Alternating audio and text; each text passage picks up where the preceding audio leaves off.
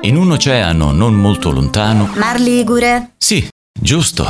Nel Mar Ligure viveva un gruppo di sirene che abitava la valle dei Tritoni, sulla quale regnava per l'appunto il grande re Tritone. Vi voglio narrare una storia che parla del grande oceano blu e di una sirena bellissima avvolta in un grande mistero laggiù.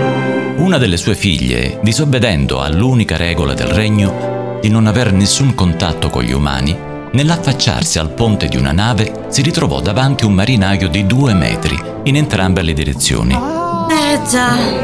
con la pelle di ebano ed i muscoli di dieci uomini. Candida e dai capelli ramati, intenzionata a conoscerlo e a far colpo su di lui, decise di rivolgersi, all'insaputa del padre, alla famigerata maga Ursula per poter cambiare il colore della sua pelle. Ma dov'è sta maga? All'ingresso del porto aveva detto. Boh, qua vedo solo fumo. Non si vede un'acciuga. Più che fumo pare Sì, proprio... pare proprio. In passato sono stata un po' cattiva, a una strega somigliavo in verità. Son cambiata assai però, non sono più così, la vita mia è diversa, credi a me. Oh sì, c'è una cosa che ho sempre posseduto, è il talento per i giochi di magia. Ma ti prego non scherzar, io cerco di aiutare le persone più infelici attorno a me. Patetico. Senza dubbio voi venite dalla valle del macio tritone. Esatto. Pelle candida, pesce di compagnia panciuto. Non credo di sbagliare. Io sono. Capelli ramati, ti trovi fuori zona. Ariel, non credo di sbagliare. Esatto.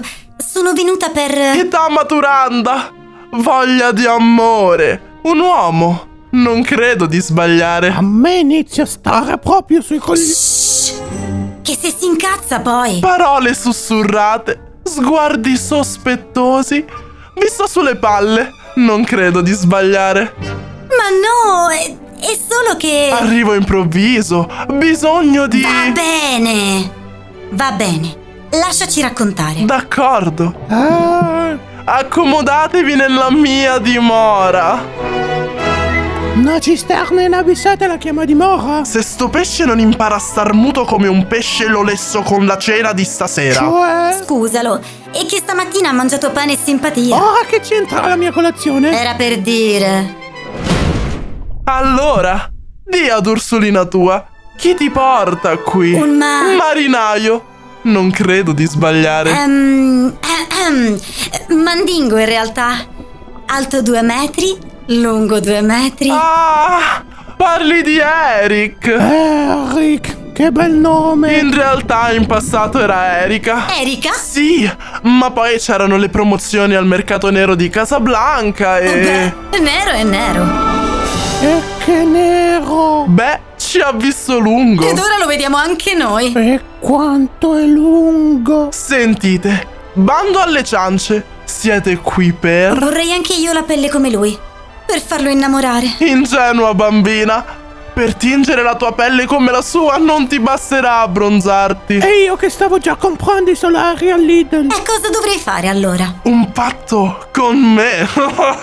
Non dire patto se non le stai sul... Sarei disposto a fare qualunque cosa. Sì, però dillo sottovoce. Proprio quella voce dovrai donarmi.